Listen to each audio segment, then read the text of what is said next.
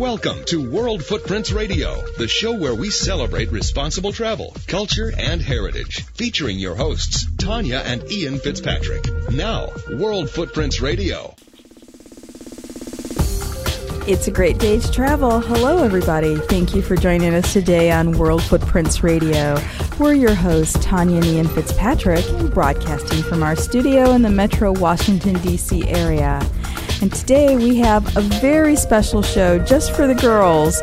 Uh, we're going to talk about girlfriends, getaways, and mother-daughters, just women travel, uh, with some very, very special guests. And topping today's show, the best-selling author of The Secret Life of Bees, Sue Monk Kidd and her daughter Ann Kidd-Taylor stop in to share some memories of their transformational travels together, which they chronicle in a new book, Traveling with Pomegranates, and they join us today for an introspective conversation. Conversation. You know, what's really interesting about this book, Traveling with Pomegranates, this was a trip that Sue and Ann took at a time when they were both at crossroads, but also before Sue actually wrote The Secret Life of Bees. I mean, the book that really put her on the map and turned into uh, a blockbuster uh, film with, with stars like Queen Latifah and, I mean, oh my goodness, Dakota Fanning. It was actually this trip that helped her formalize a storyline for Secret Life of Bees. And it's a very interesting story that the two share. And good friend Mary Beth Bond also knows a thing or two about mother-daughter travel. Mary Beth is a women's travel expert and the award-winning author of several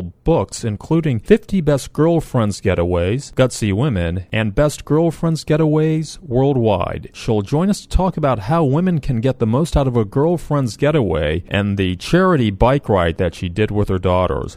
As always, if you have a question or comment, email us at comments at worldfootprints dot com. And certainly we look forward to connecting with you during the week on Facebook, YouTube, Twitter, and of course you can take us with you anywhere on our Stitcher platform, all uh, which you can find from our website, world footprints dot com. And if you haven't been to the website recently, we've made a ton of changes, including a great travel portal, uh, travel deals page, a travel marketplace uh, page that highlights the best and latest travel deals out there. It's great. Sue Monk Kidd is an acclaimed New York Times bestselling author. Her novel, The Secret Life of Bees, has sold six million copies and was turned into a box office hit movie that featured a star-studded cast. Before all of her literary acclaim, from nineteen ninety-eight to two thousand, when the idea for bees was just an image in her head, Sue traveled around the world with her daughter, Ann Kidd-Taylor, and the pair embarked on a purposeful journey of self-discovery at a time when they were both at crossroads. Both Sue and Ann offer an intimate glimpse into their lives in their new memoir entitled Traveling with Pomegranates, and they join us today to share their reflections and experiences. Welcome, Sue and Ann. Uh, Sue, just to offer a little bit of background to this book, you were at a crossroads in your life. Tell us a little bit about where you were and what prompted you to embark on this worldwide journey with your daughter, Ann.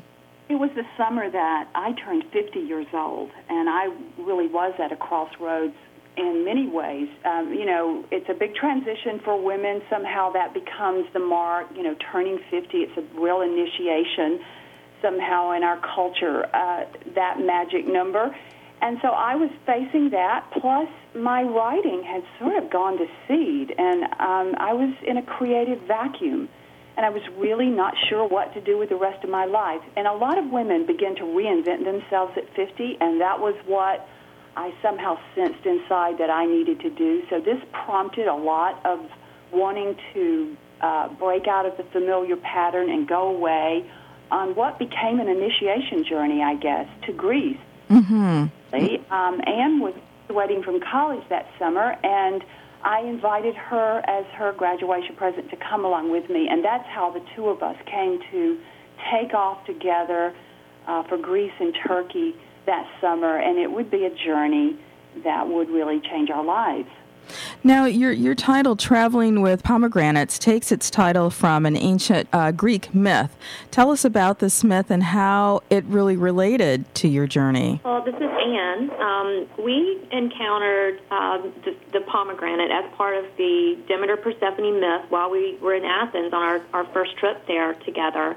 Um, my mom writes about being in the uh, museum in Athens and seeing a relief of Demeter and Persephone and, and being struck by that. Um, and, you know, kind of, it, it wasn't on our program, but we found our way to Eleusis, which is this ancient site of the Eleusinian Mysteries, um, which in, uh, people reenacted this myth of Demeter and Persephone, this, you know, the mother-daughter goddesses. Um, so this myth is about Um, Demeter and Persephone. Persephone is abducted into the underworld by Hades and has to stay in the underworld for part of the year.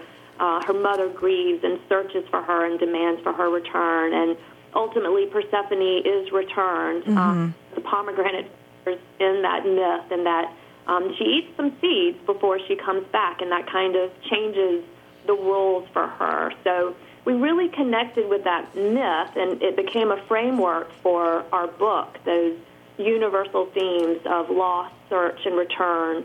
Um, you know, our, our book follows those themes, and it seems that our relationship was following that theme, and that we seemed estranged from one another, lost to mm. one another, mm. and we found our way back to one another. Um, and the relationship was, was, was different after that. Mm-hmm. Now, Anne, you mentioned Greece, and I know it features prominently in the book, and you started your quest in Greece in nineteen ninety-eight and returned there in two thousand. You've got a special affinity, it seems, for Greece. What is it about Greece that touches you? Well, um, I, I definitely have a special affinity for Greece, and I, I first went there on a college trip um, when I was, I was a junior in college, and um, I... I had my boyfriend of four years had just broken up with me, and if you can imagine this, I was crying on the phone to my mother saying I didn't want to go, um, and she quickly told me, um, I would rethink that. I think you'll regret it if you don't go. Um, so I went, and um, I I fell in love with everything about it, you know, the, the history and the art and the myths, and the, the place itself is, is quite beautiful. Um, but it, it was actually um, the goddess Athena, who's everywhere in Greece and particularly in Athens. Um, it was it seemed to be her qualities and attributes that I really connected with because they were the ones I most needed to find in myself, um, some courage and, and bravery and a sense of self-belonging. And I think following that uh, rejection, you know, from my from my boyfriend, I, I was able to, to realize I don't ever want to lose myself in a relationship like that again. Um, so that was a very powerful experience for me that happened there, and um, you know that stayed with me. And I think that becomes all tied up with the place. You know, the experience you have becomes tied up with the place itself. Mm-hmm. I think we just heard a lot of our female listeners saying "Amen, sister," to you. Um, there, there's there's uh, there's a lot of uh, us who, uh, who who have gone through that and, and, and really you know discovered how important it is to, to maintain who we are and, and not lose ourselves in anything. Um, the loss of a job, the loss of a relationship, uh, nothing. And congrats, Anne, on you know on that discovery. I mean that's that's a huge step. You know I, I'm. hoping that our, our listeners who are tuned in, that resonates with them. Now, Sue, I'd like to circle back to you as we talk about traveling with pomegranates. The book is a travel story, spiritual quest, and exploration of, uh, of a lot of uh, feminine issues. Talk to us about this and tell us what crossroads you were facing in particular when you took the trip and decided to embark on writing this book. Well, the interesting thing for me was that um, you know, I had so much to reinvent, as I suggested, about myself, but um, I had sort of lost touch with my daughter completely. Uh, mm. She had turned into this young woman I didn't even know, and we had very little communication going on since she had been away at college. So when Anne and I went away, this uh, story becomes very layered. Uh, it's it's a it's not just a travel book. Um, not just the story of the places we visited, which is certainly in there, But a lot of people read this as a mother-daughter story of the evolving story of rediscovery on this completely new place in, in uh, where you're not just the mommy of a little girl anymore. You're the mommy of an adult young woman, and how do you navigate that? And then it was also another whole layer of this transition into older womanhood. Mm-hmm. And, you know, I I was feeling some loss about that. That wasn't cool. Everybody was supposed to celebrate turning fifty. You know, we jump off ridges with bungee cords, and we skydive, and we, you know, there are all these ways of celebrating turning fifty, and even like going off to Greece. And I think what we're really looking for in this year is some sort of initiation into a new uh, odyssey that our soul wants to take. And this really is something that we don't talk a lot about, that there is really a sense of loss involved, but there is also a whole new renaissance out there that we can discover as older women. And uh, sometimes we can't find that renaissance, it seems, unless we can acknowledge honestly that there is some loss involved, that we do leave some things behind, actually. Mm-hmm. And instead of clinging to what was and our youth and how it used to be, um, I wasn't really interested in that. I mean, of course, uh, it was hard not to do. But my mind kept saying, all right, you really, this is about a whole other kind of journey of the soul. It's a deeper journey than just the physicality of this experience of turning fifty. You really want to go on this odyssey of soul and find this renaissance with all its new creative life, its new spirituality, this uh, new woman you can be. Mm-hmm. And there is a flourishing in that for women. So I'm trying to sort of navigate those places in the soul as I went through them. Sue, in talking about the, the chapters in your book, you start with Loss, a chapter entitled Loss, uh, which takes you through Greece and Turkey and back home to South Carolina, and then Search, which takes you to France and back home, and then Return, which takes you back to Greece. Uh, so the, the the chapter of Loss, you know, I wanted to ask you to take us through some of these chapters. And I think you may have just actually describe that. Both you and Ann, um, from my understanding, experienced a sense of loss, you know, Ann with the loss of uh, your boyfriend, and Sue with the loss of the, the previous years of your life in, in some ways. But, but loss actually seems like uh, it turned into a chapter uh, about gain, gained new perspectives, even during the time that you were losing it, yourselves and in in, in in your ideals. It, is that a correct description, Sue, would you say? Well, I would. I think that um, we both found ourselves unexpectedly when we were over there grappling with all these losses. It's as if they rose to the surface somehow when we were out of our, you know, rut and our familiar pattern, and you're plunged in a new place. You began to experience and see things outside of that old familiarity, and we we were aware that there was a, a sense of loss in both of us. Now, Anne's loss, um, much more profound loss for Anne, was that she had uh, experienced a rejection from graduate school, which w- she had her heart set on this particular mm-hmm. program, and she had just been rejected, and she was in a feeling bitter disappointment about that. And this rejection from both her boyfriend and, and graduate school coming together, I think, became sort of a self-rejection for Anne, is the way she's described it in the book. Mm-hmm. And so we both had a lot of loss going on here. But, you know, the thing about that is that they become these little, metaphorically speaking, these little mini-deaths so that we can be reborn into something new. Mm-hmm. And, and you, you can really reflect and come to terms with all of this and acknowledge it and let it work its way through your system, so to speak, in a good, conscious way. Then you really can go on to this new life, new flourishing, new places that we describe in this second part of the book. And part of this journey with this book has been revisiting some difficult chapters from some time ago in uh, your life, and I'm sure looking retrospectively back at that chapter in uh, your life, you had to deal and confront a lot of pain and a lot of those issues that may have been very challenging to deal with. How hard was it to take those feelings and those thoughts and put it into words in this book? Well, I think um, what I had going for me on that front was that I had never written a book before. Um, And I, I knew one way to do it, which was to be brutally honest about it. Um, and then, you know, it's not until later that you go, wow, did I did I really say all that? Um, but I certainly don't have any regrets about what I wrote. Um, but, you know, it could be painful at times, re- not just revisiting that, but, um, you know, going back into my journal. You know, we both used our journals um, extensively in, in writing this book, and going back into our journals to, um, you know, those exact moments of of that of that depression, um, and and and exploring that all over again. You know, sometimes I leave my desk after after sitting with all of that for quite a while and just needing to shake it off. Mm-hmm. Um, but I think all of that exploration, um, you know, I hope served the story well. Um, so. You know, it, there were great moments of, of joy as well, and, and I really loved reliving all of that, the, the dancing especially. When we return, more with Susan Monk Kidd and Ann Kidd-Taylor as World Footprints Radio continues. Hi, my name is Marcia Alexione, and I'm talking to you from Vancouver right now.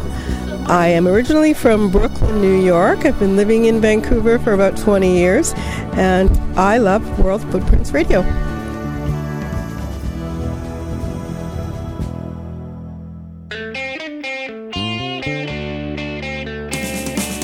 Hi, this is Paul McCartney on behalf of RAD. If you're drinking, you can't drive my car or any car. And remember, don't drink and drive. It's just not worth it. But you can do something in between. Maybe you can drive my car.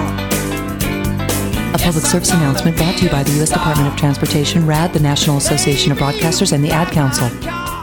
At least one in four businesses affected by a disaster, whether it's man-made or natural, never reopen. Can you sign this for me, please? Yet too many owners put off their company's disaster plan because they let too many day-to-day things get in the way. Five, no messages. Heavy fire showing from the ninth floor, second alarm being... Disasters are unpredictable, so visit ready dot gov to make your company's disaster plan. ready dot gov. It's never too late to protect your business until it is. Brought to you by the U S Department of Homeland Security and the Ad Council. Hi, my name is Elaine, and I'm from California, and I like World Footprints Radio. And now, more of World Footprints Radio with your hosts, Tanya and Ian Fitzpatrick. Welcome back. Here's more of our conversation with Sue Monk Kidd and Ann Kidd-Taylor. Part of this journey that took you through Greece, Turkey, and France, clearly you, you two traveled together. Talk about that experience and some of the transformations that each of you experienced uh, individually and collectively as uh, you journeyed through uh, Europe. Well, I think one of the large uh, transformations for me was creatively. Um, as I said, I was in this creative vacuum when I left on the trips, and three years later, um, at the end of Traveling with Pomegranates, um, I had just sent off my first novel, uh, The Secret Life of Bees. So it really does cover this span of time when I'm trying to gather the clarity to write fiction, to become a novelist, which had been a dream of mine for a long time, which I had not acted on. And it became a time when I could grow this little seed of an idea inside and get the courage to actually write it. Mm-hmm. You know, I was waffling around, I'm embarrassed to say, about the courage, which creatively, uh, I, I think it's mostly about courage when you write. You know, you've got to have something to say, and you've got to have some ability to say it, but it really is all about courage. The courage to write, to be authentic, to have your voice, to be audible in the world. And I was really groping for that at this moment because it was dawning to me. Um, so this travel that we were doing together became a vast possibility, a really extravagant possibility for me to, to do this. Mm-hmm. Yeah. Now, Sue, where where were you actually when you had your epiphany, or when, you know, you the, the, the storyline for Bees really came together? Was there a particular country that you traveled to during that two-period time that that really offered this transformative experience for you, or was it collectively? Right. There were numerous times, of course, that um, that came together to help. I had one real epiphany in Turkey. We visited the, ho- the so-called house uh, where Mary lived, the mother of Jesus, and um, it, it's a quiet little spot on a mountaintop in, in Turkey near Ephesus, and we were there, and uh, uh, oddly, a honeybee landed on my shoulder while we were there and sort of stayed with me, kind of adopted me. It was very bizarre. You know, I remember how very funny that was, and yet somehow metaphoric of exactly what I needed. You know, I, I don't propose to understand these little moments and coincidences in life, but I, I was there really trying to find the courage to write The Secret Life of Bees, and um, that little epiphany, I remember thinking, okay, I'm going to go home and write this book. So we never know what, what little moment can galvanize us in that way. So I remember that in particular, and I also remember going into sanctuaries and cathedrals and grottos, encountering these black-face Madonnas mm-hmm. that were so amazing, these icons that I had never seen before. And and then she turned up in The Secret Life of Bees as well, got herself a very prominent part in it, actually. And um, so I think these things all fed into this uh, novel that I was going to write. Wow, I, I, I love the story about the little bee. I mean, you, how inspiring. And I, I have chill bumps, um, you know, hearing hearing that story and knowing that, you know, a lot of times when when you when you're able to kind of quiet your mind and get rid of the mind clutter, answers will come to you. And to me, that was that was a sign um, to you, you know, the little bee coming to you at at the place where you were. Um, that is just a beautiful story. And and I thank you for sharing that with us. You know, I, life can be very eloquent sometimes, and if we can just, like you said, pause, we can hear life saying all kinds of things to us. Mm-hmm. Absolutely, absolutely. And the biggest challenge is keeping keeping the mind quiet, just being still enough to hear to hear the answers come. And the the, the bond between um, women is is really essential to our health and well-being. And the mother-daughter bond is probably one of the deepest relationships we can have. But many experience a fear of reaching the type of intimacy you two experience, particularly as we, we grow older um, and we become, as Sue mentioned earlier, you know, just different individual Um, people that that coming together again and, and experiencing that that that emotional intimacy is, is kind of frightening. And I'm just wondering what advice you would give to other mothers and daughters who desire to develop a stronger relationship with each other and use travel as a means of, you know, discovery and, and, and to achieve intimacy. Yeah, um, well, I, I think one... One thing I learned, um, particularly when I was talking to my mom about my depression for the first time, which was something that um, I, I held inside and, and barely wanted to admit to myself, um, but what I learned from opening up to my mom about that depression and kind of admitting, you know, your very worst fears and your very worst things about yourself um, was that it. T- I learned it takes a great deal of, of vulnerability mm-hmm. um, and honesty.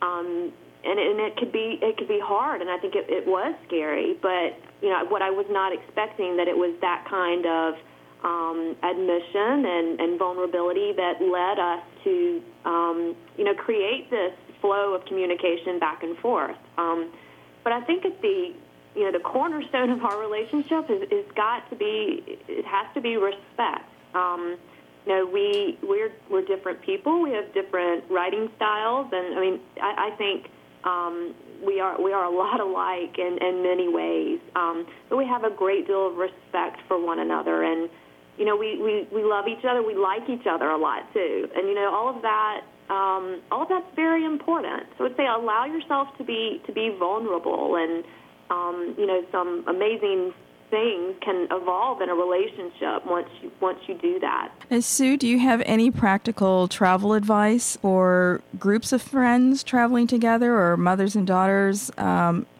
interested in traveling together? Are there best practices, uh, travel practices that you guys uncovered when you were uh, going going through Europe? Well, you know, there's nothing like uh, a group of women traveling together. It can be a great deal of fun.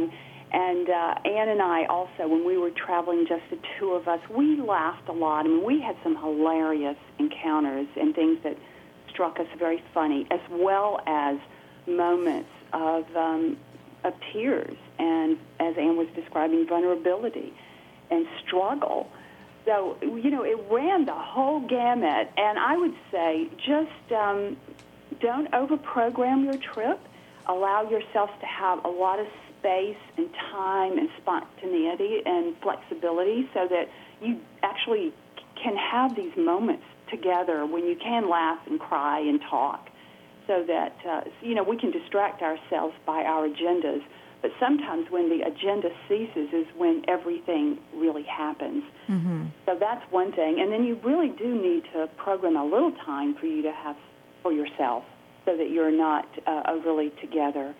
And Ann and I, you know, we both seem to like a lot of the same things, but also some mothers may and daughters may um, have different desires and tastes of how to, you know, spend their time. So I would say make sure you both get to do some things you really love to do, and um, always have your pajama party at the end of the day. and uh, we...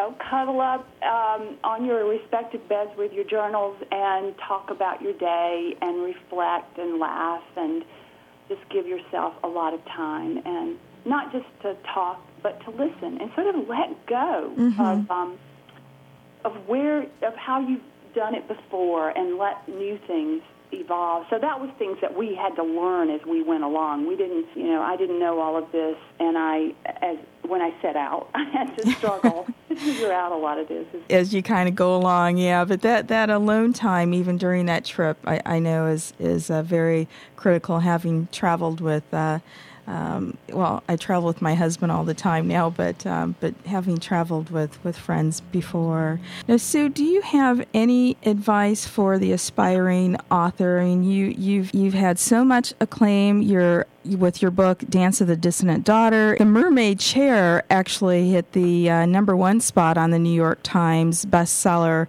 list as well for uh, hardcover. You you went through, you had, uh, you had you know, creative block at that time, but, um, you know, fear, I think, uh, as you mentioned, really blocks uh, a lot of uh, creative juices. And so what would you what would you say to the to the aspiring author out there? Well, I would first of all say, you know, if, if this is um, the impulse of your heart, then um, I would be very dogged about it and follow that impulse. Um, and I would study very hard. I would work very hard, read a lot. And, uh, of course, the most important thing a writer can do is write. There's no substitute for being an apprentice and learning your craft and your art, and really writing and writing and writing and learning from that. Um, so develop your voice. But, you know, it really can come down to this act of courage. Creativity is the is an act of, of courage, ultimately, of being able to put ourselves out there.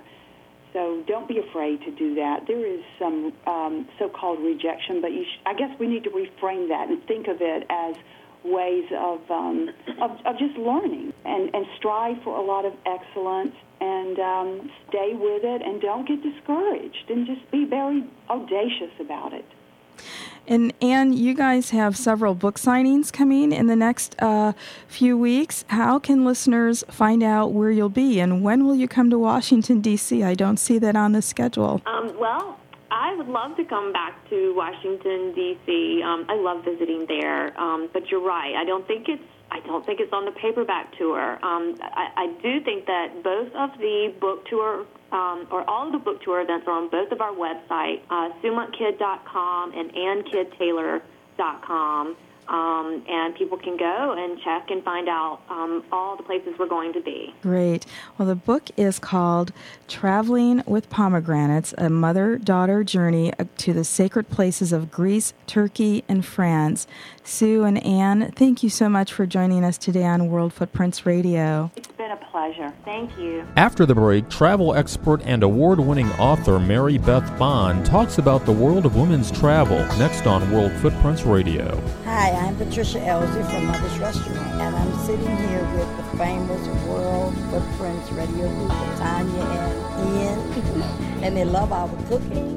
She got a shrimp creole, he got a breakfast special, his grandma made the cheese, and Ian got the scrambled breakfast with salad and and he really enjoyed it. I love it. I would think about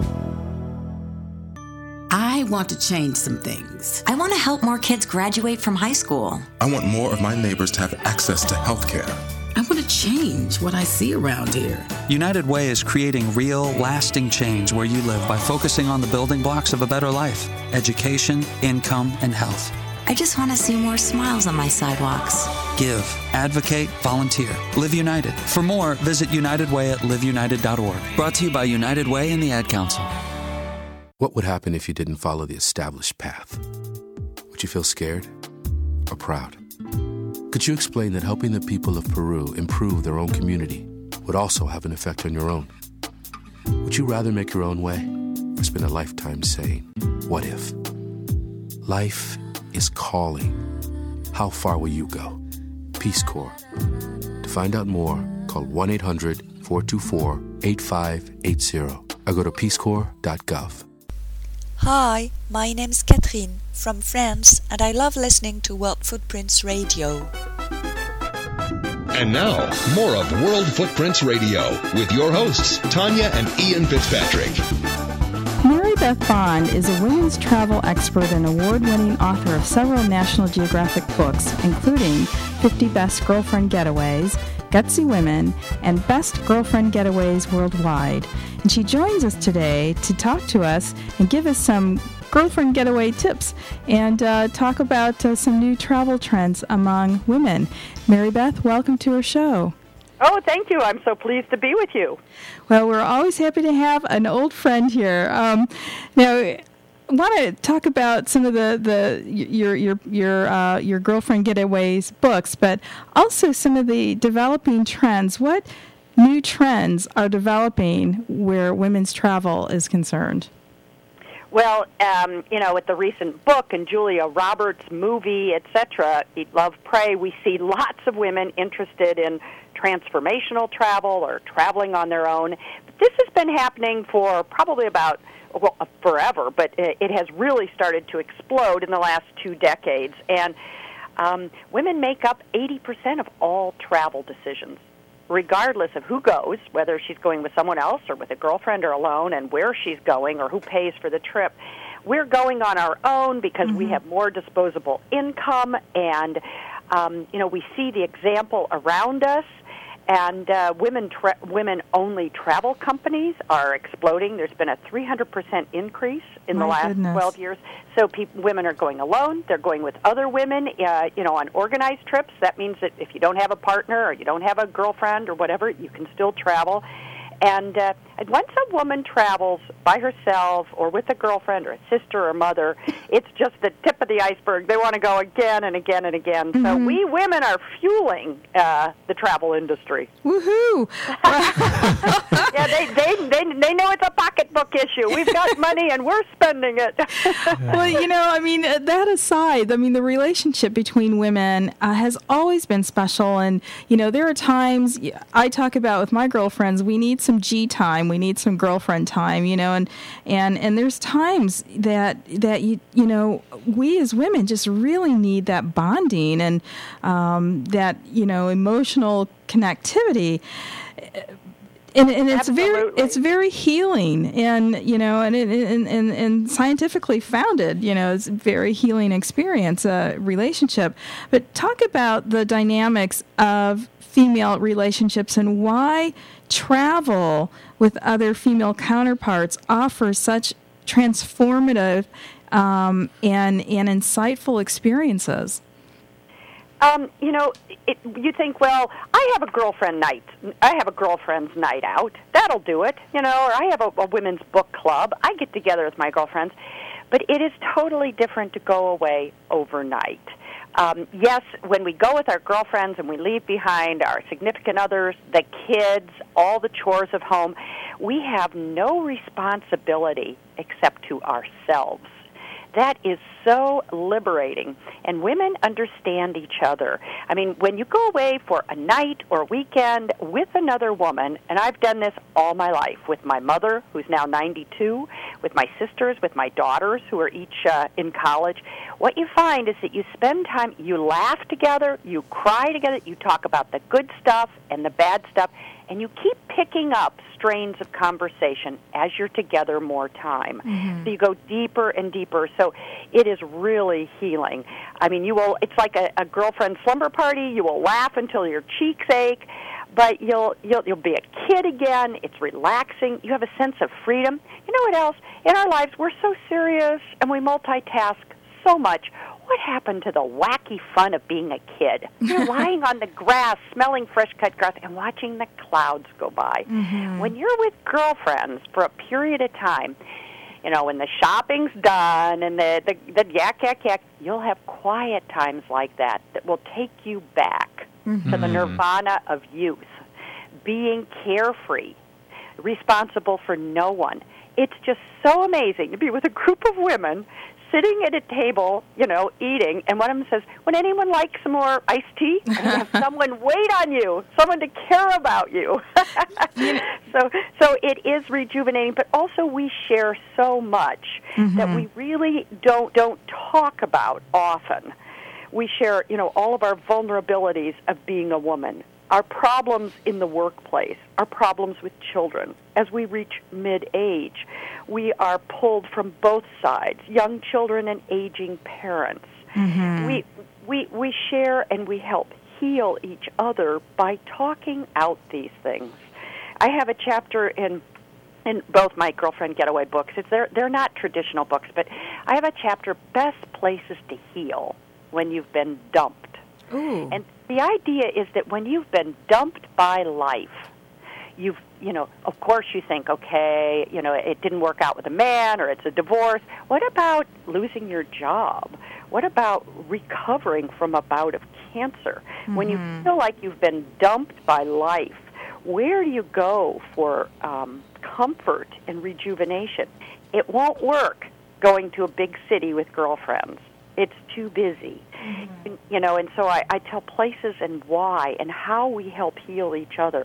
You know, when you have a set of four women, you can retell your story to each one in a different way, and it's like having four therapists. And if you're going to travel with girlfriends, it means that you're close enough that they want to hear. And as women, we really listen to each other. Yes. Yeah, we do. Now, Mary Beth, uh, as as as the guy here on this conversation, and uh, want to try to perhaps uh, uh, get some insights that might be helpful to uh, all travelers. Uh, uh, you know, with this growing interest in women's travel and some of the things that you've talked about in terms of the experiences, what do you think men are perhaps missing out on about about that experience, and what perhaps could guys learn, uh, perhaps in terms of wanting to travel or wanting to travel with their significant others uh, through uh, some of the things that you've been researching? Well, just because I'm talking about girlfriends getting away does not mean that um, men don't have their getaways, too. Groups of men have traditionally taken off to fish or canoe mm-hmm. or golf or hunt together, mm-hmm. and most of the you know the the, um, the women who have a partner in their life take a girlfriend getaway, but it does not mean that she's not also traveling with the man or mm-hmm. partner in her life. However, um, you know, men's vacations or men's getaways usually uh, center around ath- athletics, mm-hmm. and so from the very beginning, there's a competitive essence here. And, um, you know, in fact, uh, several years ago, a few hotels thought that they'd catch up with the women's getaways and girlfriend getaways, so they started offering men's packages. Now, of course, I follow the trend because I've written so many books uh, about uh, uh, women travel, and this is what some of the hotels offered. Uh, they said that men want penthouse rooms, they want poker parties, they want hand-rolled cigars, sports tickets, butler service, and one package even offered the option to rent luxury flashy cars like a Porsche or a Lamborghini. Hmm. Now, does this sound like a good time to women? Well, yeah. women, women want, you know, I, well, they may not, I don't think that they want to, uh, they may play poker, et cetera, uh, but usually they're watching the purse string. They just want to be together. Well, you know? I, I, women want to be together, and the difference of what women do and men do in life, you know, I, I really believe one is from Mars, the other is mm-hmm. from Venus. Women talk feelings. Mm-hmm. Men talk business, and, and there is a little, uh, a little, sometimes a little edge of competition, which prevents you from going really deeply and being vulnerable. Women yeah. allow themselves to be vulnerable with each other. Yeah. Well, I mean, I, I um, what appealed to me about the, the men's holiday were the flashy cars. I, I would love to share uh, and, and have a an introspective conversation with my girlfriend driving down um, the roads in Monaco in a nice, you know, Ferrari or Aston Martin or Maybach or something of that sort. I, I'm I'm a car geek, so you know that is a wonderful dream, and it should be in your bucket list. But you know what's more attainable? It's you know uh, you you are going to see the leaves uh, peak at the, the fall leaves in New England, yes. or you want to drive the coast of California. Rent a Mustang convertible with a girlfriend. Oh, yeah. Oh, yeah. More affordable, more possible, and then keep putting your pennies away for the Lamborghini on the Côte d'Azur. that, that that that that sounds like a, a must-do list for me, so I'm going to start planning for that. That bucket list. Well, you know, I've traveled in all combinations, and, it, and I've written about my travel as it's developed. Um, first, uh, you know, uh, alone, because I didn't have a partner. And uh, I traveled around the world alone for two years. Mm. Uh, you know, my story uh, was not exactly like Eat, Love, Pray. I had a lot of introspection, et cetera, but I met a lot of people. Mm-hmm. Now, the next part was, you know, being married and traveling with my partner and then family. So I wrote about family travel. And then the kids left. So it's girlfriend getaways again. And um, uh, I just encourage every woman, if she has a daughter or a sister or a mom, to take one trip with them. Mm-hmm. And it and it can be a one-nighter, but something special, because those memories uh, make the years stand out, and it does allow you a chance to listen, hear, and take your relationship one step deeper. Well, you know, speaking speaking of that, I know in your Girlfriend Getaways books, you've actually interviewed hundreds of women of different age groups, you know, a lot of intergenerational um, uh, interviews, and um, and women of different cultural backgrounds. And um, I'm going to ask you if, if there was one or two stories that really stood out to you um, during the course of your interviews that you can share. Oh, gee. You know, I have a whole chapter, Female Family Bonding, and it's about sisters, mother, daughters. What would you like? I have so many stories. Well, a mother-daughter story, a sister story. Well, one one that, that really touched you, one that you remember and, and really resonated with you. Um, well, I'll, I'll do one that uh, is probably possible for everyone. And um, it was uh, a, a Julie story. Uh, and Julie said that her mother had always wanted to go to New York City. The Big Apple. Mm-hmm. And so this is really sweet. The whole family for Christmas chipped in and, and uh, helped to do a trip for two sisters and the mom. The guys, you know, the sons didn't want to go, but even the grandchildren also gave her something. One of the grandchildren, he loved vegetarian food, so he was a vegetarian. So he found a vegetarian restaurant in New York and got a gift certificate for her. And they decided to go before the holidays to see all the lights and the decorations. So the two sisters and the daughter-in-law took her there. And he, here's a good tip. Instead of staying in a hotel, they rented an apartment. It had two bedrooms, a pull-out couch, a little kitchen, but they were able that way to have a pied-à-terre and take Mom back to the apartment in the afternoon for rest. But boy, were they wrong, Julie said. She wanted to be on the go lots and lots all the time. Now, she was in her eightieth, and um, everyone at Christmas gave her an apple and a gift certificate to something in the Big Apple. Oh. One son gave her a carriage ride in Central Park. You know, everyone had their chance to get involved mm-hmm. and to chip in on the cost. Now, um, it, it was a gift that, as Julie said, it was such a gift to have my mom so open, physically and mentally in shape, and so much fun to be with her. We laughed a lot. Now, and then what they did for her next uh, birthday is that they made a scrapbook for her mm. with the ticket stubs and the photos, and it was a wonderful way to capture it for everyone. Th- this is very doable for anyone, and that that's why I chose that particular story. I mean, I have stories that are more touching. The mother-daughter that had lost two family members, a husband and a, and a son, in one year. Mm. And to heal the mother and daughter. Listen to this. They went to northern Minneapolis to teach the Hmong people. They mm-hmm. did a week of volunteer work. And this jump-started their own healing and helped them through their own mourning. Mm. Now, what a novel idea. What a beautiful Instead thing. Instead of going to a spa, going and doing a week of volunteer work. So the gamut of possibilities is out there, from going to New York City to spending a week in the U S A mm-hmm. tutoring children with your daughter. What an example.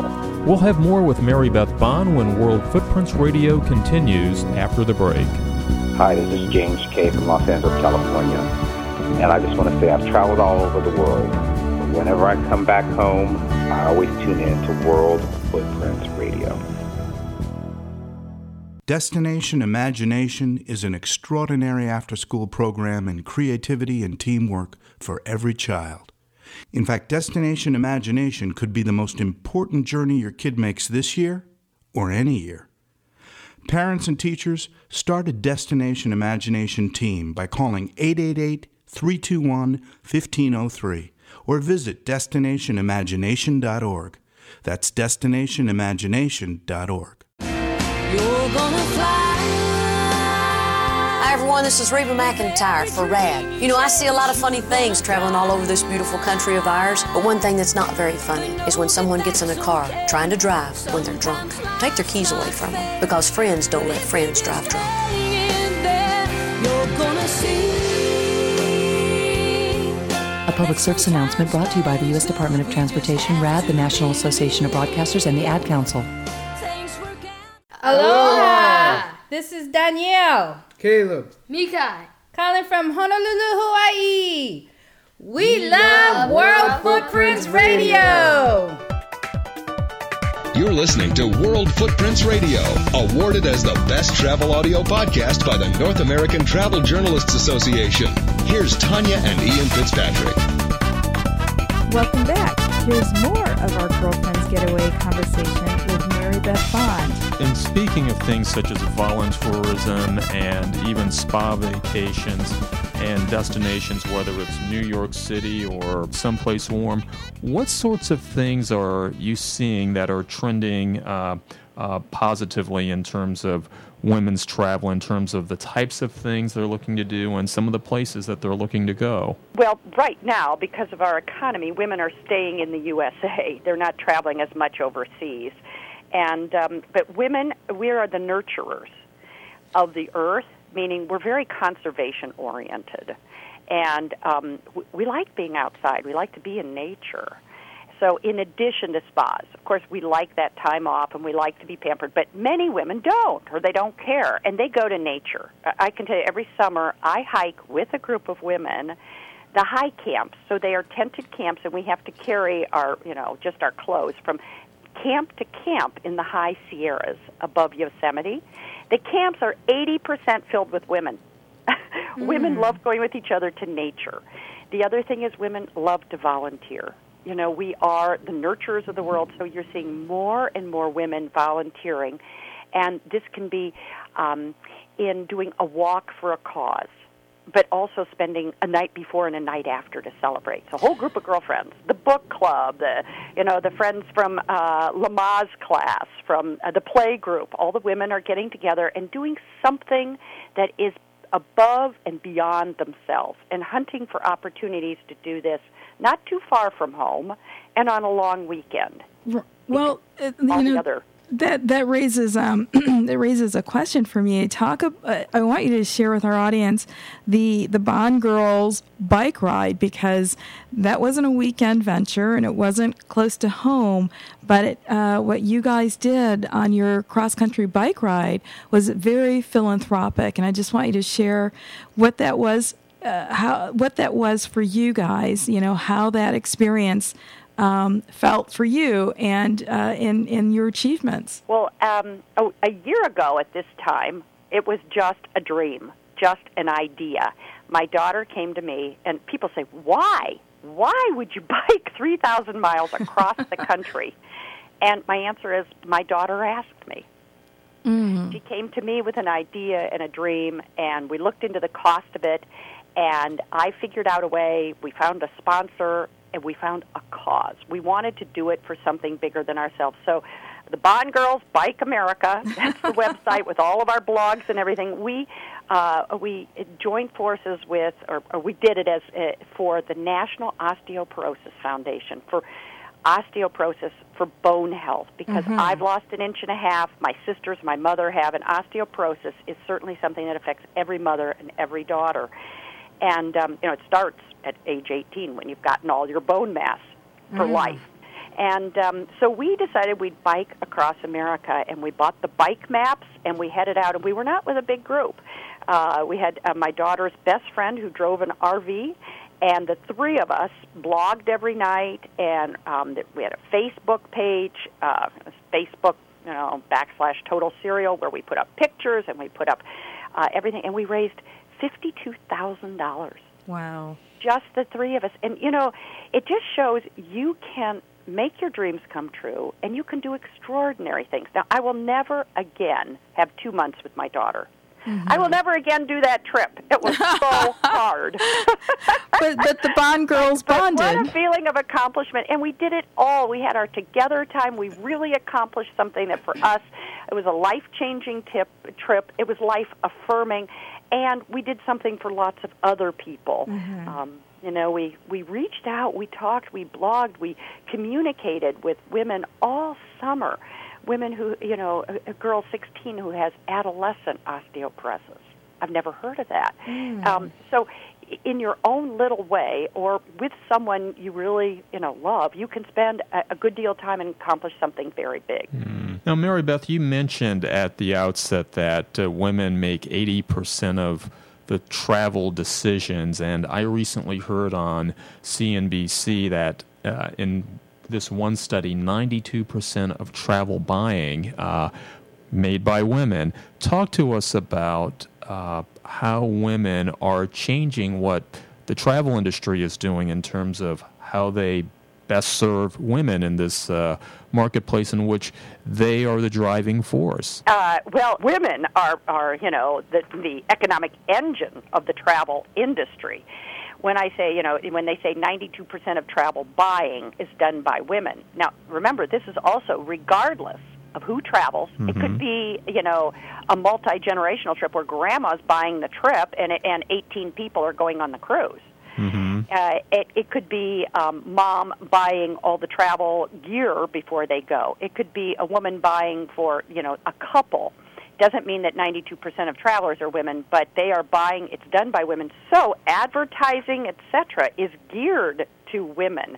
Ho- as I mentioned earlier, hotels offer girlfriend getaway packages, but also, you know, um, they're looking at what are the buying motivators for women. All right, number one, safety. Like at a, even at a theme park, safety for your child, mm-hmm. if you're going as a family, safety for a woman. Another one is value. And women see value in, in a very unique way. We uh, this gets into a big, long issue, but uh, we perceive value, not just money. We're willing to spend the money if we feel we're getting what, you know, we want. Um, and uh, so the travel industry is trying to discover what these things are and how to hit women without being condescending. Mm-hmm. Pink is passé. To us, that's a smack in the face. The new color is red, bold red or blue. Or, or purple people. Yeah, there you go. Right. So uh, it is very interesting. I have been on numerous boards for women, uh, from um, uh, Kimpton Hotels to uh, um, uh, Hilton Garden Inn to um, uh, other boards that I have uh, worked with, Wyndham Hotels, that all, you know, target women, have sections on their websites, offer special packages. What do moms want in a hotel stay? Mm-hmm. You know, it's it's a fully cooked breakfast for the kids. I, they don't want the the all, you know, three sweet pastries and you know and, and head out the door. They'd rather have a full breakfast with some protein, and then and then the kids are fine for a while. So they're looking into everything that women want, mm-hmm. and um, those amenities will be the perceived value. So women, stand up and ask for what you want. You know, I would never accept a table by the door to the kitchen. Amen. Amen to that. now, now, Mary Beth, you're scheduled to appear on the Oprah uh, radio show in October to discuss sex and romance on the road. And I did. I did it. Oh, you've done it already. Yes, I've done that. Uh-huh. Oh, okay. I was going to ask her where, because I, I know you were looking for stories, um, so I was going to ask our audience where they could contribute. But tell us about tell us about that radio interview then, and and and and uh, uh, some of the uh, uh, the uh, the research uh, the research you uncovered. Well, I didn't have to do any research. You know, women love to tell these stories. But the um, when I talked about sex and romance on the road, I also talked about, you know, rejuvenating your own relationship. It was much wider a, a topic than, you know, going out and hunting for it or it happening. Um, but uh, I know that you two met on the road, mm-hmm. and I met my husband traveling. I met my American husband uh, in Kathmandu. Wow. And a year after we met, we were married. So travel is basic to us. But when you travel, they say, you know, if you want to meet someone, do what you love, and you'll meet someone who's also doing that. At mm-hmm. least that's what I say in, in my book. But uh, um, uh, so I talk about the expanded issue of going on the road and, and, you know, and having romance either with some, you know, with your loved one or meeting someone. And then I talk about the safety tips mm-hmm. when you're on the road. And, and that gets to be quite important when it's young people. You know, so many college students and young people now are going to Europe, and they travel, you know, or, or to South American countries and places where, um, you know, a smile and a look in the eye it, it means something completely different than in our culture. Mm-hmm. Or dressing a way that would be very fashionable in one of our metropolitan cities gives a message that is very provocative in another culture. I, I talked about the date rape drug. I talked about bar behavior. You know, you always have a buddy when you go to uh, a bar, and um, you don't leave alone. You always stay with a person. So I talked about a lot of safety tips, which has to do with just women traveling overseas and how some American women are, are perceived in another country that might lead to misunderstanding. Now, is uh, is will this turn into a new book, do you think? Or is there a book in the works uh, along this uh, this subject line? Well, I'm going to be doing, I hope, another book for National Geographic. Uh, I'm not going to talk about it because I haven't quite signed the contracts yet. Gotcha. But uh, I can tell you that on my website, Gutsy Traveler, I have travel tips, and I have a lot of tips on safety, and I go into all those issues. Even even the issue of, you know, uh, I, I saw a study, uh, you know, done of rapists in, in jail and what they look for.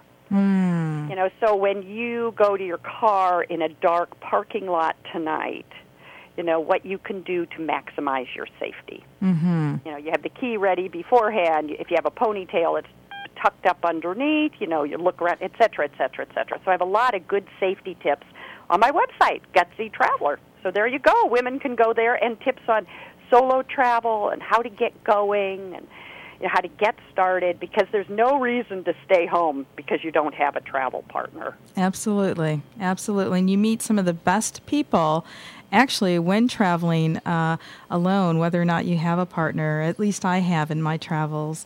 Um, but uh, Mary Beth Bond, thank you so much for joining us today on World Footprints Radio. And uh, as you mentioned, uh, people can learn more about your tips uh, by going to gutsy traveler dot com. Yeah, and my books are available there, too. Lovely. Well, thank you so much for joining us, my dear. Thank you. Happy travels. We hope you enjoyed our show today.